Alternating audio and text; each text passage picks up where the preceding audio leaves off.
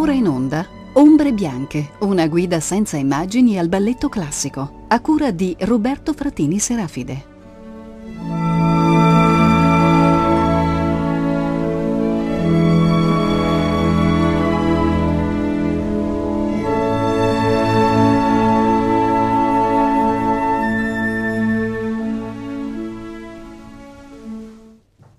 Cordiale saluto a tutti i radioascoltatori di Rete Toscana Classica, mi chiamo Roberto Pratini Serafide e vi do il benvenuto a questa prima puntata di Ombre Bianche, una guida senza immagini al balletto classico in cui cercheremo, attraverso alcuni ascolti musicali mirati, di ricostruire qualcosa come il paradigma del balletto del XIX secolo, articolato sostanzialmente in tre fasi, che sono la fase proto-romantica, la fase romantica propriamente detta e il cosiddetto post-romanticismo che in genere facciamo coincidere con l'era tchaikovskiana. Di fatto quindi analizzeremo materiali musicali, ma soprattutto materiali ballettistici che vanno articolandosi dalla fine del XVIII secolo fino all'inizio del XX secolo, che è quando appunto diciamo, il paradigma va dissolvendosi e quando il classicismo va risolvendosi nel cosiddetto neoclassicismo, che sarà poi neoclassicismo teatrale e neoclassicismo astratto. Ora, per quanto possa sembrare strano parlare per radio di un fenomeno fisico, plastico e visivo come il balletto, è in realtà eh, piuttosto plausibile se consideriamo che durante svariati secoli tutto tutto uh, il Nachleben, come direbbero i filosofi tedeschi, cioè tutta la sopravvivenza culturale di un fenomeno come la danza, è passato per strumenti letterari, iconografici, in realtà per la costruzione di un vero e proprio mito.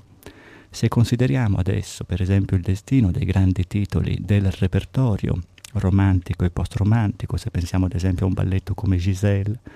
è assolutamente evidente che nonostante tutto l'esercizio filologico che è stato fatto negli ultimi anni, in realtà la Giselle che continuiamo ad apprezzare, ad amare, ad analizzare, non è semplicemente l'originale del 1841, ma in qualche modo quell'originale con le successive incrostazioni di vari riallestimenti che ripresero in considerazione l'originale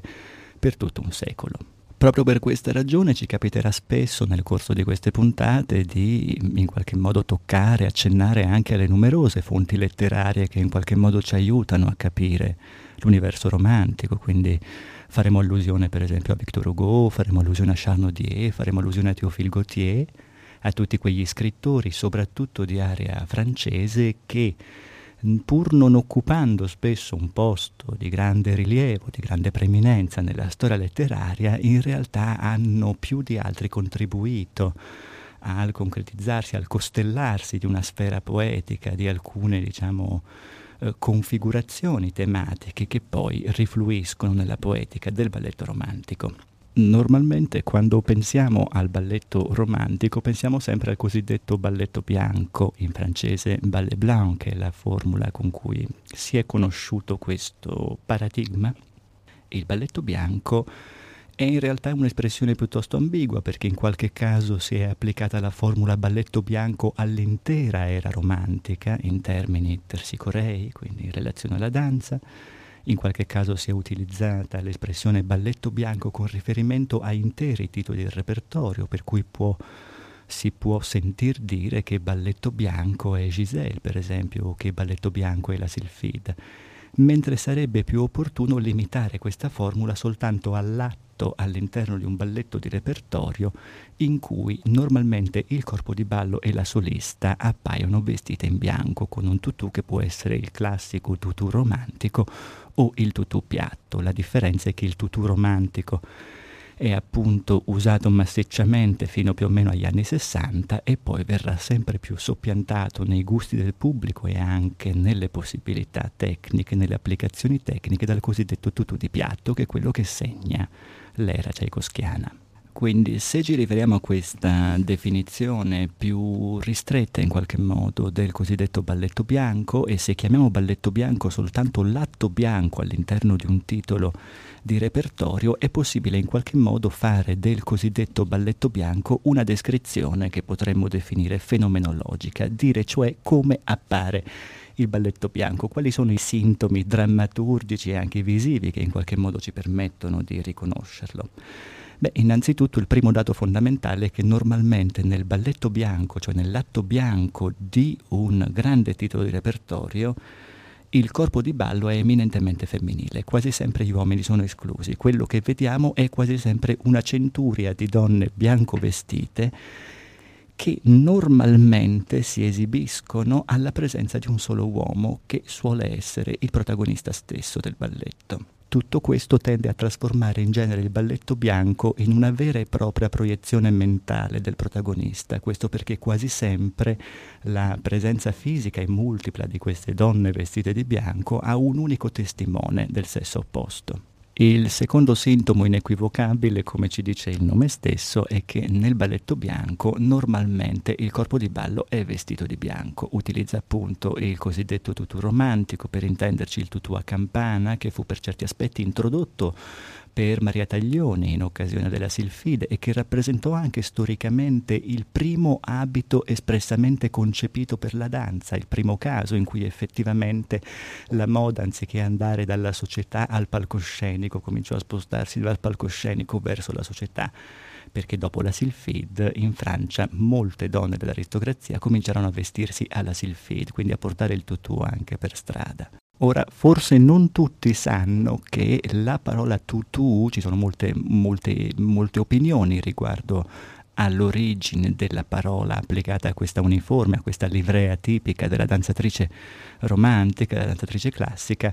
probabilmente la versione più accreditata è che tutù sia una parola che formava parte all'epoca, che faceva parte all'epoca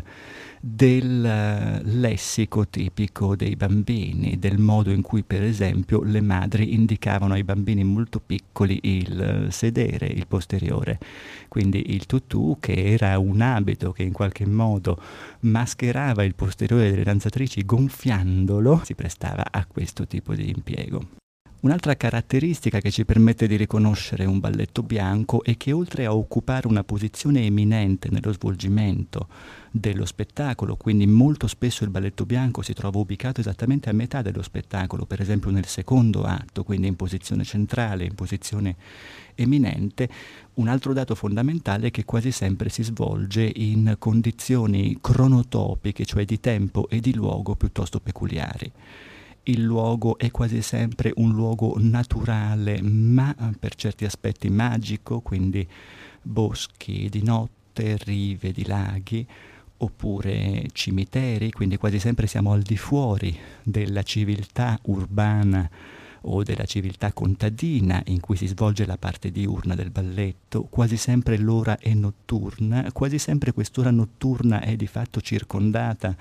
da alcune eh, condizioni di tipo magico, quindi per esempio siamo a mezzanotte, per esempio siamo prima dell'alba, in qualche caso il balletto bianco disegna, rappresenta, illustra direttamente un mondo mentale, quindi un cronotopo che non ha esistenza nella realtà ma soltanto nella testa e nell'immaginazione del protagonista che molto spesso perviene alla visione rappresentata dal balletto bianco attraverso il consumo di, il consumo di droghe come sarà nella Bayadère o attraverso un trauma cranico come sarà in Don Quixote. Ma probabilmente il dato più interessante rispetto alla fenomenologia del cosiddetto balletto bianco è che nel balletto bianco il gruppo delle danzatrici, il cosiddetto corpo di ballo,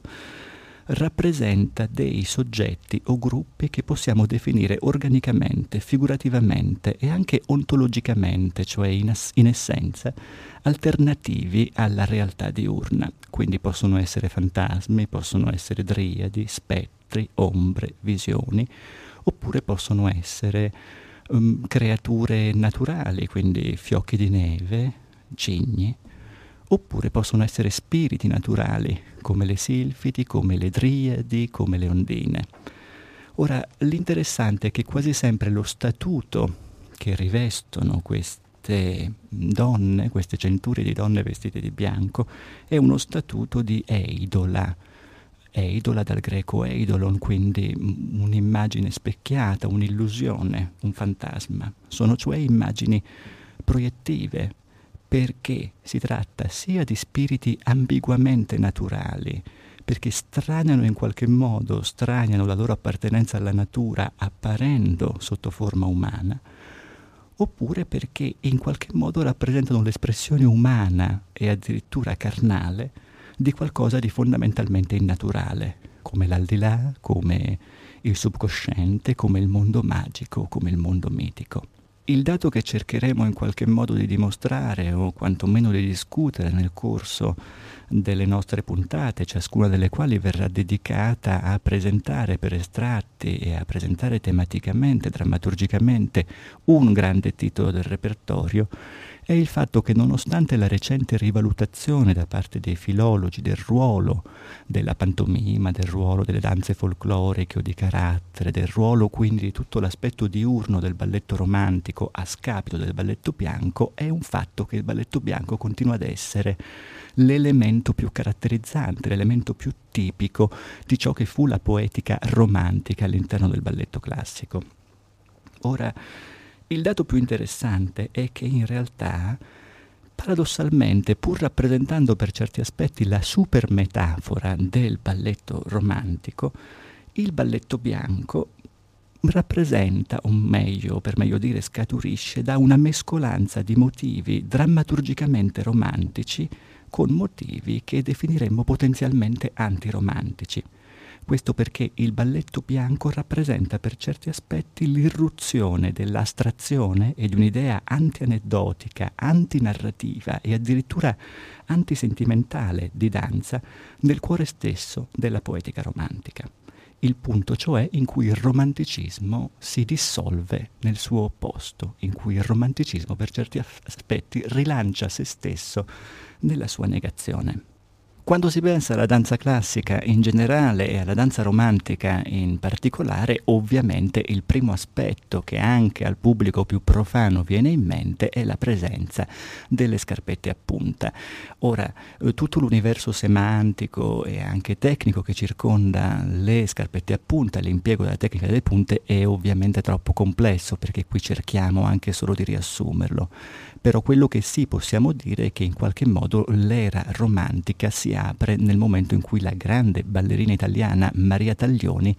per la prima volta utilizza le punte, danza sulle punte. Ora è interessante sottolineare che Maria Taglioni non fu la prima danzatrice europea a utilizzare le punte. Di fatto si parla della Gosselin, ballerina francese della seconda metà del XVIII secolo, si parla di Istomina, danzatrice russa che fu celebrata anche da Pushkin nell'Evgeny Onegin. La grande differenza è che Maria Taglioni fu la prima a fare un impiego massiccio della danza sulle punte e in qualche modo a lessicalizzare la danza sulle punte, quindi a trasformare quella che era solo la prodezza di alcune danzatrici in un lemma di impiego comune per la danza classica. Diciamo che dal momento in cui Maria Taglioni ballò per la prima volta sulle punte, sostanzialmente nessuna grande ballerina, nessuna grande prima ballerina poté impedirsi di farlo. È anche interessante rilevare che quando Maria Taglioni ballò per la prima volta sulle punte non utilizzava le punte in pasta di gesso che si utilizzano attualmente. Effettivamente quello che faceva la Taglioni era salire direttamente sulla punta delle dita dei piedi. Si racconta addirittura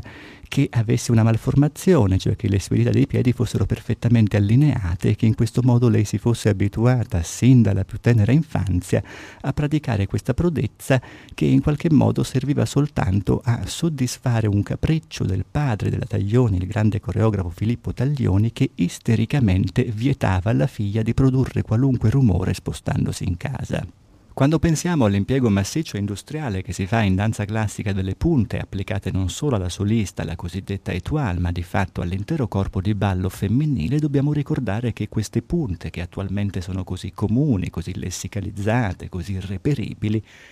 e così rigide sono di fatto una protesi che è stata concepita in età romantica avanzata per consentire a tutte le danzatrici normodotate di eseguire in punta le stesse prodezze che normalmente eseguiva Maria Taglioni. Quindi la punta passò dall'essere una prodezza da circo, diciamo, qualcosa come una variante acrobatica nelle ballerine del XVIII secolo, all'essere con Maria Taglioni il vero segno, il vero sintomo di tutta una civiltà poetica, di tutto un mondo tersicoreo che era quello romantico, per poi convertirsi in qualche modo nell'ABC, cioè in un requisito imprescindibile di tutta la tecnica classica. La principale funzione poetica e visiva svolta dalle punte in epoca romantica e diciamo il segreto del loro successo fu il fatto che attraverso le punte, stando a Gautier, il grande poligrafo che fu uno dei fondatori della civiltà eh, tersicorea romantica, le punte garantivano appunto il cosiddetto en vol par la danse in francese, volo attraverso la danza. Il volo attraverso la danza era appunto questa impressione che il corpo della danzatrice si librasse rispetto al suolo, potesse effettivamente levitare che la forza di gravità fosse definitivamente sconfitta e che questo per certi aspetti consentisse a corpi femminili perfettamente umani, carnei e carnali di trasformarsi nella vera e propria epifania di spiriti eterei, celesti, spettri, apparizioni, visioni e diciamo figure. Il dato più interessante dell'espressione on vol par la danse è che, benché in italiano si traduca normalmente come volo attraverso la danza, on vol in francese è una parola più interessante perché significa sia volo che letteralmente furto o rapimento. L'envol non definisce semplicemente una situazione di fluttuazione,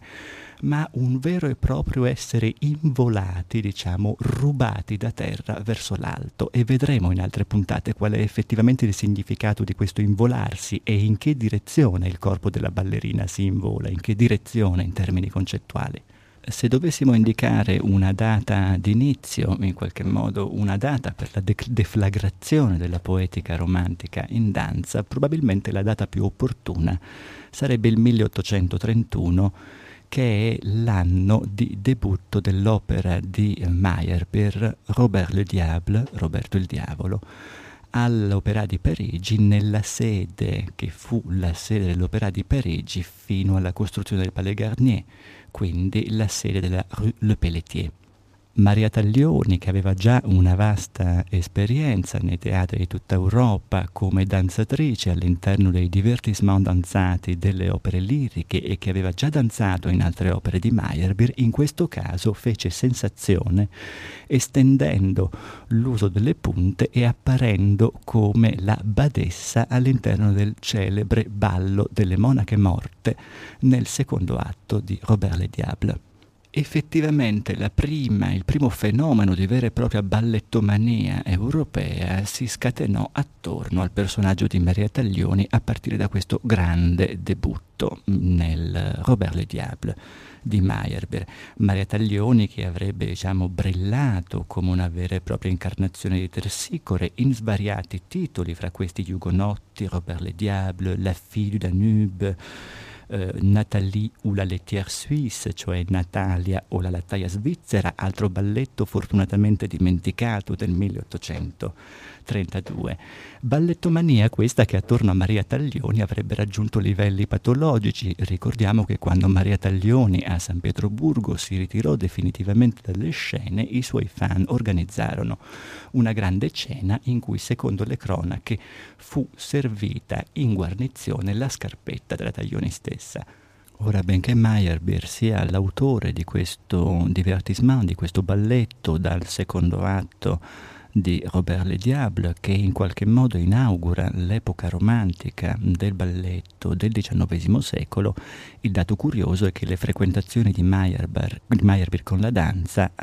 se escludiamo i numerosi divertissement dei suoi balletti, sono frequentazioni puramente tangenziali, cioè in nessun caso Meyerbeer si dedicò a scrivere, a comporre un'intera partitura dedicata al balletto però per esempio alcuni dei suoi divertissement, benché musicalmente flebili, hanno avuto un destino curioso all'interno della storia della danza romantica e anche moderna, per esempio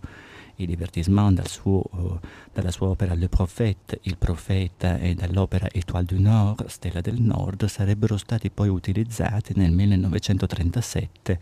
da Frederick Ashton per accompagnare la coreografia Le Patineurs, i pattinatori. E se pensiamo eh, all'area più celebre dal capolavoro di Meyerbeer, la di Nora, l'area dell'ombra, è interessante il fatto che all'interno dell'area la protagonista nel, diciamo così, nel vaneggiamento provocato dalla sua follia in qualche modo si ritrovi a danzare con la sua ombra e inviti la sua ombra a danzare con lei. Questo perché evidentemente questo stoppiamento danzato tra la donna e il suo simulacro, la sua ombra, il suo riflesso, era già nelle corde della poetica di Meyerbeer interessante ai fini della comprensione dei valori poetici posti in gioco rispetto al destino della danza occidentale da questo balletto incluso da Meyerbeer nel secondo atto di Robert Le Diable è leggere appunto la didascalia che il librettista Eugene Scribe incluse per spiegare quali sarebbero stati sulla scena i movimenti delle monache morte. Leggiamo pertanto questa didascalia piuttosto indicativa che dice Durante tutta l'area precedente dei fuochi fatui hanno percorso queste lunghe gallerie, ci troviamo nel chiostro del monastero di Santa Rosalia. Gli stessi fuochi fatui si fermano per spegnersi sulle tombe delle monache o sulle pietre tombali mm, del chiostro.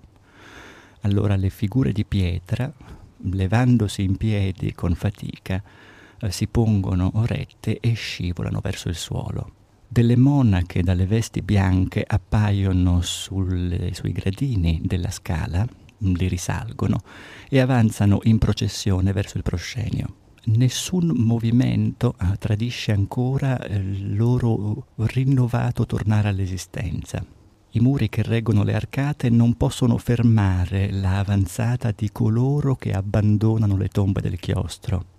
La pietra stessa si è ammorbidita per lasciarle passare. Presto raggiungono le loro compagne e si fermano in direzione della tomba di Santa Rosalia che non riescono a oltrepassare. In quel momento i loro occhi iniziano ad aprirsi, le loro membra ricevono il movimento e se non fosse per il loro pallore mortale, tutte le apparenze, tutto il sembiante della vita è loro restituito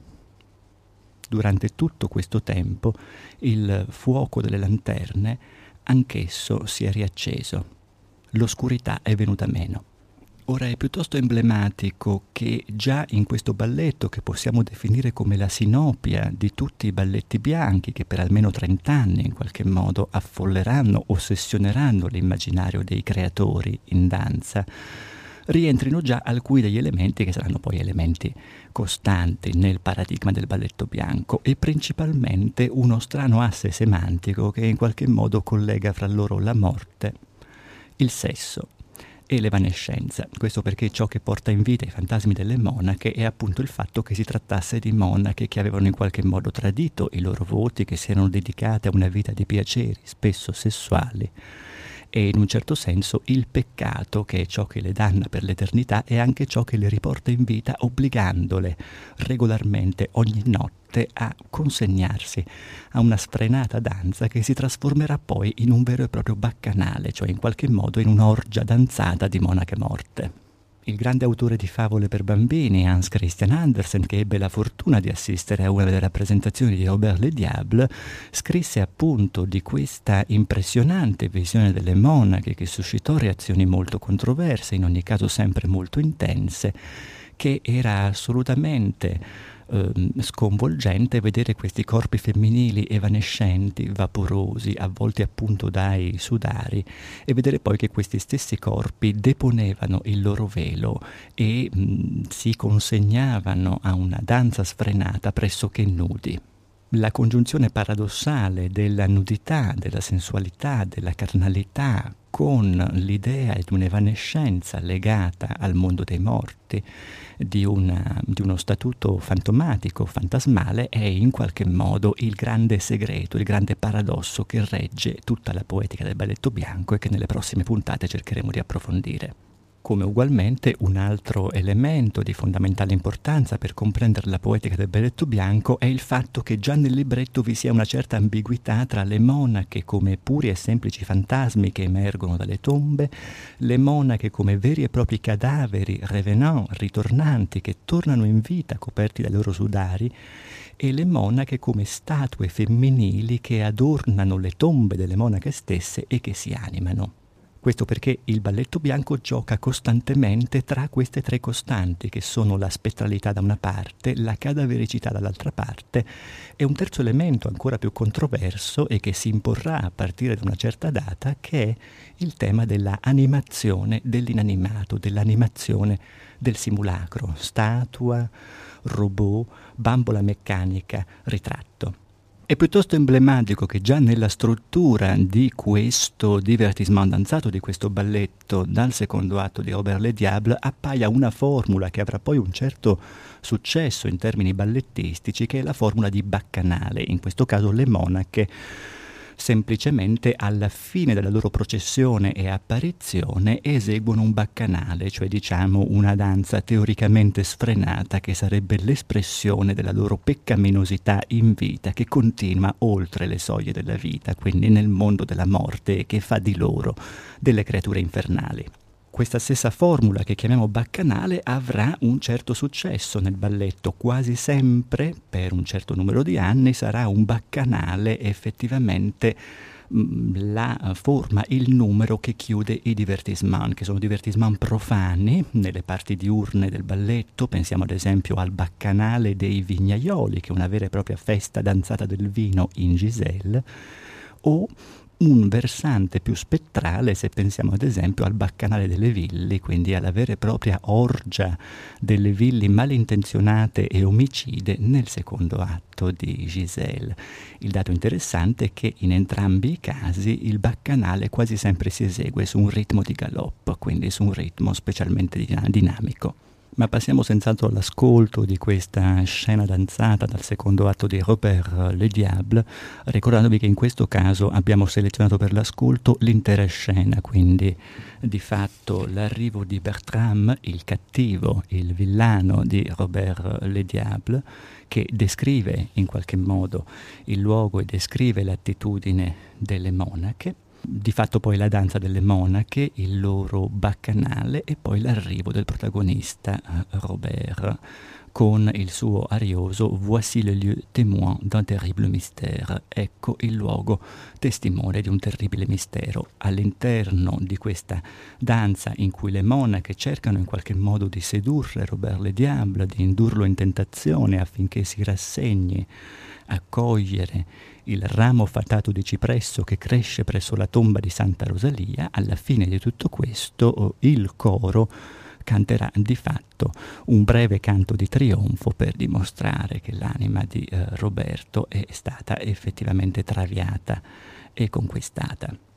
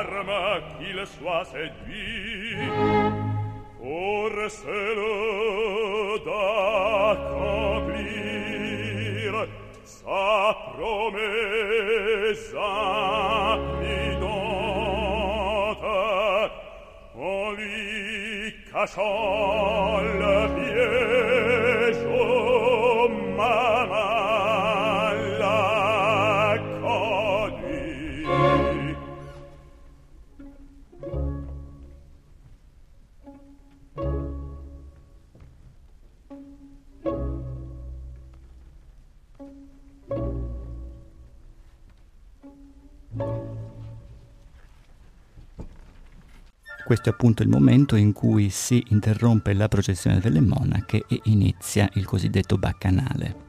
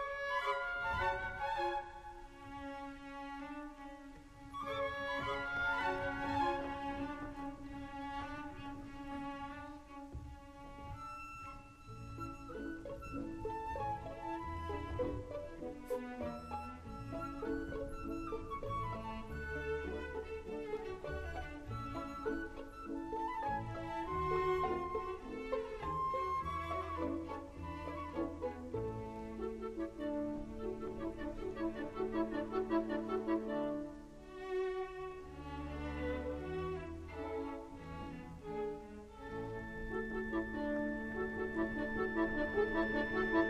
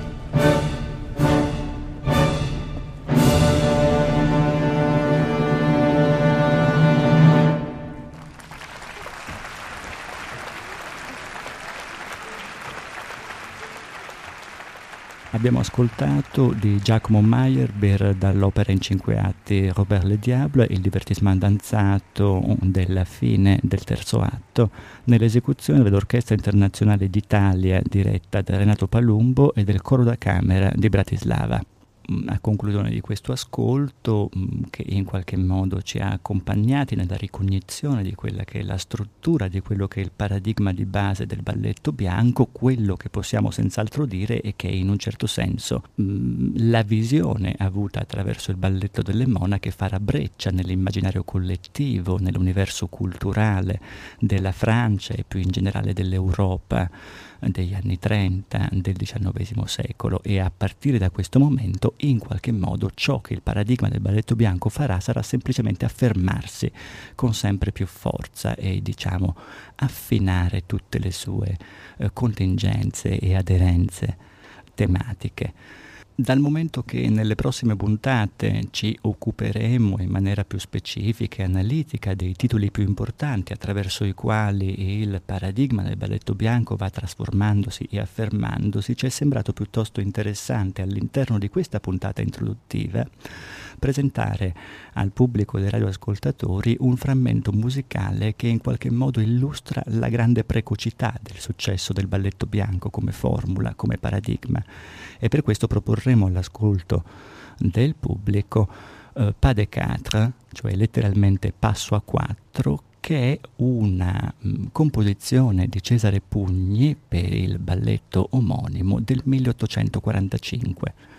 Siamo cioè solo a 15 anni dal debutto di Roberto il Diavolo e ciò nonostante il balletto bianco, la formula balletto bianco si è già imposta con tale forza in tutta Europa da consentirne addirittura un trattamento astratto. Questo perché, a differenza di tutti i balletti bianchi normalmente inclusi nelle o nei balletti romantici composti fino a questa data, Pas de Quatre è il primo balletto bianco effettivamente astratto, cioè senza trama, concepito unicamente e come unità ballettistica autonoma per rendere omaggio alle quattro più grandi étoiles degli anni 30 e 40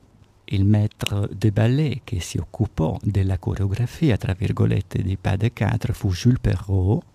eh, che era stato maître de ballet all'Opera di Parigi e che era stato fra i due creatori di Giselle, oltre a essere il compagno di vita di Carlotta Grisi, la prima Giselle della storia. Jules Perrault era appunto emigrato in Inghilterra e fu a Londra nel 1845 che riuscì in qualche modo a riunire le quattro massime étoile del tempo per rendere quello che era un omaggio molto precoce al balletto bianco come vero e proprio motore poetico del suo tempo. Le quattro etuali in questione erano la stessa Maria Taglioni, quindi di fatto la madre del romanticismo danzato, Carlotta Grisi, che si è trasformata nella massima etuale europea dopo il successo di Giselle, e due étoile di dimensioni minori ma molto promettenti, benché giovani, che erano all'epoca Lucille Gran, cioè di fatto la prima ballerina del Teatro Reale di Danimarca e eh, la vera e propria musa di Bournonville, uno dei più grandi coreografi proto-romantici, e Fanny Cerrito, ballerina napoletana che si stava imponendo sui palcoscenici di tutta Europa. Ora, la riunione di queste quattro grandi prime ballerine a Londra aveva un senso anche in rapporto ai gusti del pubblico londinese, perché il pubblico londinese, essendo già a quel tempo un pubblico tendenzialmente più commerciale, comunque più voluttuario, diciamo, che il pubblico parigino o il pubblico italiano, amava soprattutto le formule brevi, quindi era piuttosto sensato che in qualche modo la poetica del balletto bianco per quel pubblico venisse sintetizzata, scorciata in un numero di danza che non durasse più di, 5, di 15 minuti e che in qualche modo garantisse la possibilità a ciascuna delle quattro étoile di dare il meglio di sé. Uh, per questo il criterio che guidò la composizione musicale di Pas de Quatre era un criterio realmente funzionale. Si trattava di garantire una sequenza di numeri musicalmente chiusi che permettesse a ciascuna delle quattro protagoniste di dare il meglio di sé stilisticamente e, te- e tecnicamente. Quindi Pas de Quatre consta di un numero di apertura che è un numero collettivo, quindi un effettivo passo a quattro, di un numero di chiusura che è un altro numero collettivo e per il resto si tratta quasi sempre di variazioni a soli, che um, spiegheremo in altre circostanze che cos'è esattamente una variazione, oppure passi a due e passi a tre. Le caratteristiche di ciascuna delle quattro danzatrici erano poi più o meno le seguenti. Maria Taglioni era una danzatrice già matura a questo punto, per cui per lei Pas de Quatre era soprattutto una grande esibizione di linea e di ballon, cioè di leggerezza, diciamo, di eh, romanticismo grafico. Carlotta Grisi era la eh, Giselle per eccellenza, quindi il suo numero cercava in qualche modo di um, contemperare drammaticità da una parte e eh, graficità, eleganza dall'altra parte. La Fanny Cerrito era una danzatrice, una soubrette, come si diceva, quindi di fatto una danzatrice eh, piuttosto eh, vivace, di grande agilità, specializzata nelle cosiddette piccole batterie e Lucille Gran, eh, che era danzatrice bournonvilliana, era invece, diciamo, una eh, giovane silfide, fu di fatto la prima silfide danese e quindi in qualche modo nel suo caso si privilegiava la leggerezza, la spiritualità. Quanto al compositore di Pas de Quatre, ehm, il lavoro di Pas de Quatre, di Passo a Quattro, fu affidato a Cesare Pugni, compositore che, nonostante l'oscurità della fama che lo circonda, vanta il primato di essere stato il compositore più prolifico in termini ballettistici. Si calcolano all'incirca 80 titoli attribuibili a Cesare Pugni fra balletti interi e divertissement all'interno di opere. Cesare Pugni, che fu in qualche modo il dominatore incontrastato della scena ballettistica londinese a partire dal 1943, un autore estremamente prolifico e che dal 1851 fu il dominatore incontrastato della scena eh, pietroburghese della danza, di fatto morì in miseria perché si sa che per tutta la vita ebbe problemi con l'alcol e con il gioco. Gli si attribuiscono comunque eh, balletti anche di primissimo piano come Ondine o come Esmeralda, quindi di fatto, nonostante il carattere a volte un po' ferale della musica che compose, Mm, Cesare Pugni rimane uno dei grandi nomi di riferimento. Ascoltiamo senz'altro questo Pas de Quatre e continueremo a commentarlo dopo l'ascolto.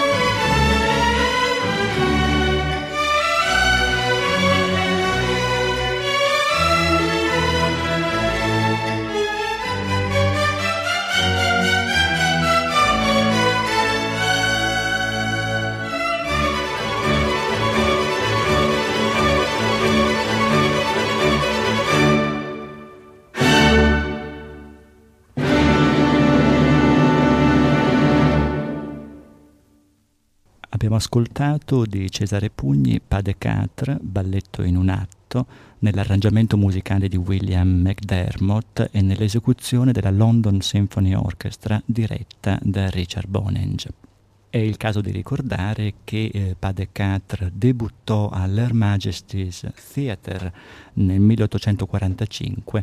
ma che di fatto la sua vita nel repertorio, anche per la difficoltà di riunire le quattro étoiles che componevano il cast, fu una vita piuttosto breve. È anche il caso di sottolineare che oltre alle quattro étoiles vi era una quinta grande étoile europea che fu studiatamente esclusa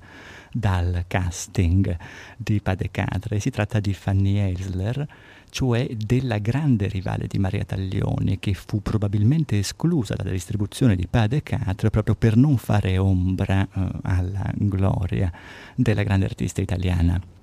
Fanny Liesler era danzatrice eh, dinamica, latina e mediterranea nel carattere, nonostante fosse di origine austriaca,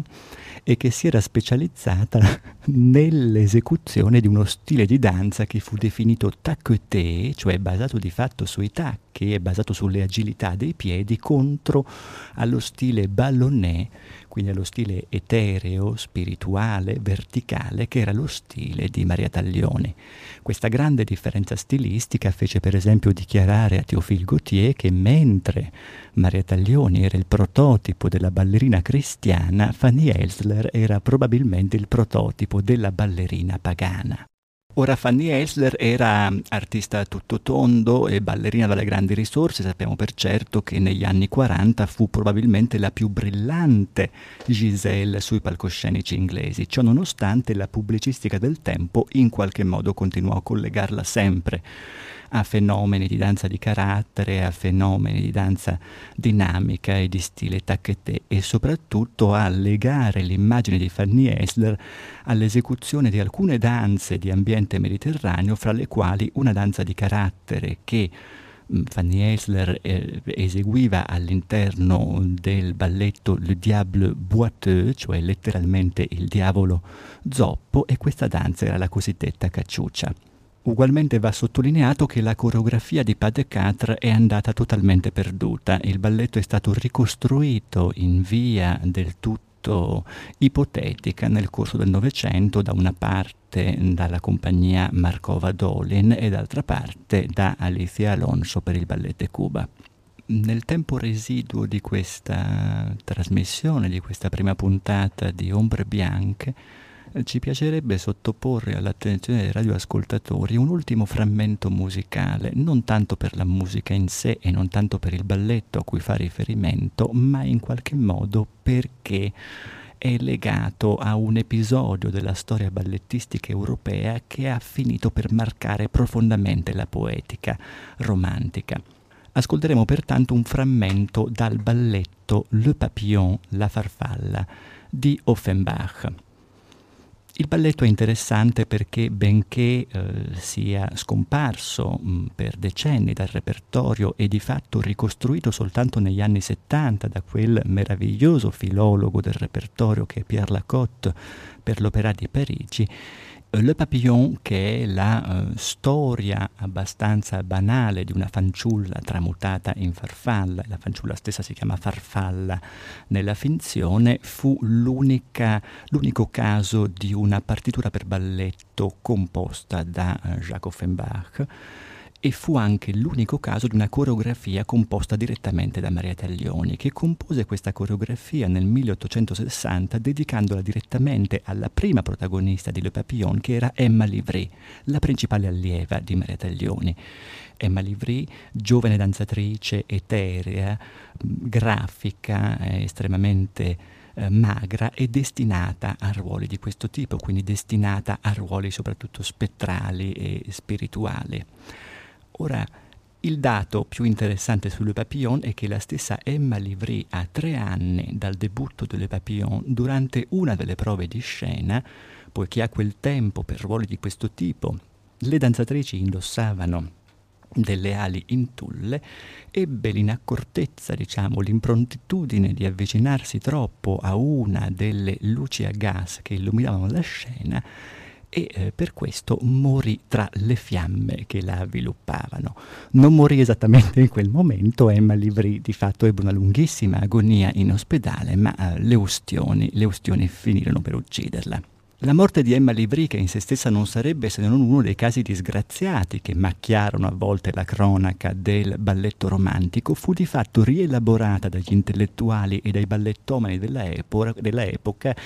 come un episodio particolarmente emblematico di ciò che doveva essere una danzatrice romantica e del rapporto fra la danzatrice e il suo destino sulla scena, quindi dell'intersezione peculiare che c'era fra destino sulla scena e destino nella vita. Théophile Gautier, che viene spesso considerato il padre della poetica del balletto romantico,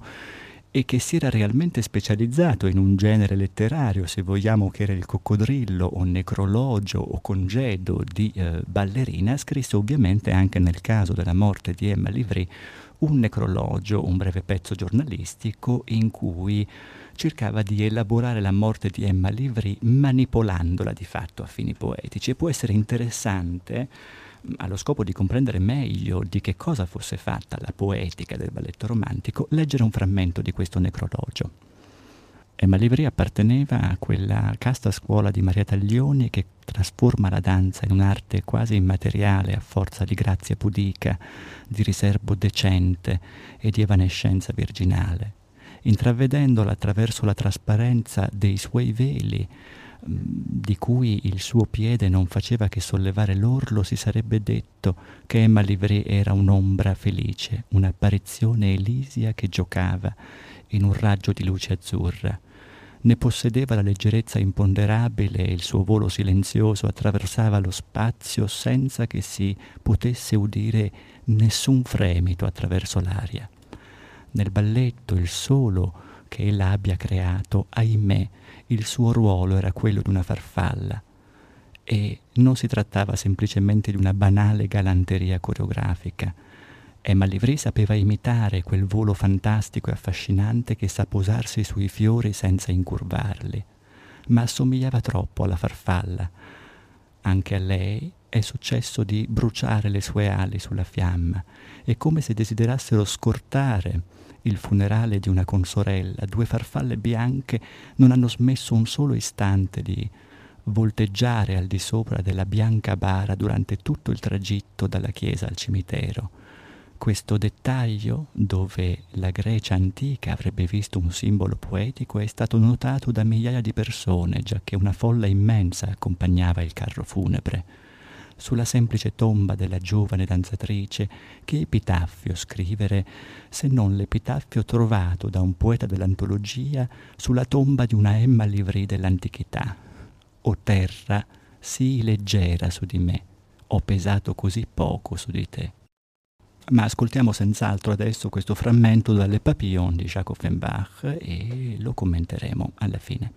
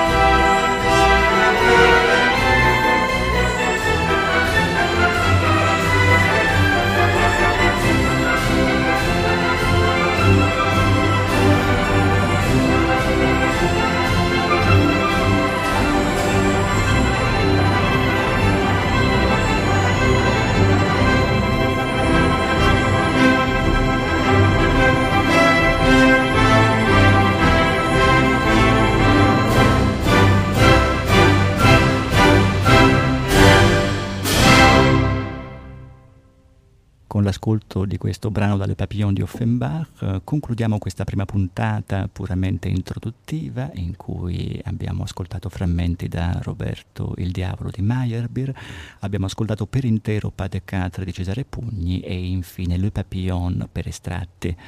di Jacques Offenbach. Si trattava di una puntata puramente introduttiva sul paradigma del balletto bianco e in qualche modo l'ultimo frammento letto dall'omaggio di Théophile Gautier a Emma Livry morta ci aiuta per certi aspetti a introdurre un discorso più generale sulla relazione romantica fra danza e morte che approfondiremo nel corso di altre puntate. Detto questo e ringraziando i tecnici che hanno offerto il loro appoggio per la realizzazione di questa puntata, Valentina Marchi e Martina Campanari. Saluto il pubblico dei radioascoltatori di Rete Toscana Classica e vi do appuntamento alla prossima puntata in cui facendo un vertiginoso salto all'indietro andremo in qualche modo alle origini del balletto romantico e analizzeremo un esempio di balletto protoromantico, nel caso specifico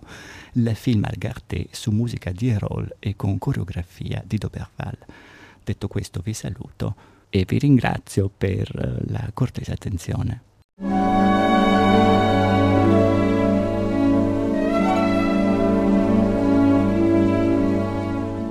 Abbiamo trasmesso Ombre Bianche, una guida senza immagini al balletto classico, a cura di Roberto Fratini Serafide.